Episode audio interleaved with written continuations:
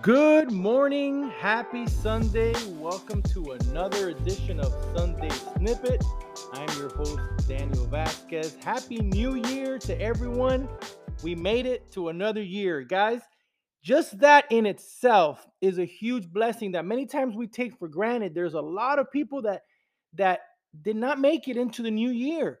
Here we are. God has given us another day, another opportunity, another year to accomplish our dreams, to fulfill the purpose that God has for us.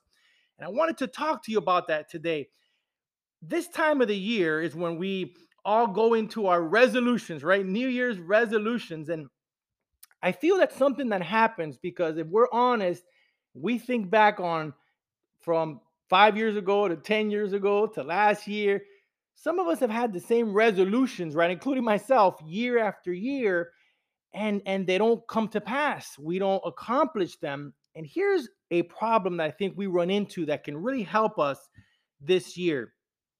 What happens to us is we have a resolution we put our goal out there to eat right to start working out to to have a better relationship to increase our finances uh, look for look for more opportunity and the moment that we fail and and we eat what we shouldn't have eaten or we oversleep and we don't work out or we treat the person wrong that we wanted to have a great relationship with whatever it is when we fail what we often do is we just throw in the towel and we say oh forget it. And it could be the second day of the year and we say oh forget it. I'll try again next year. So i want to encourage you in 2022 to develop the habit of trying again going for it again. If you fall which guess what guys? Newsflash we will fail at, at accomplishing our goals along the way. We will fall down. But guess what?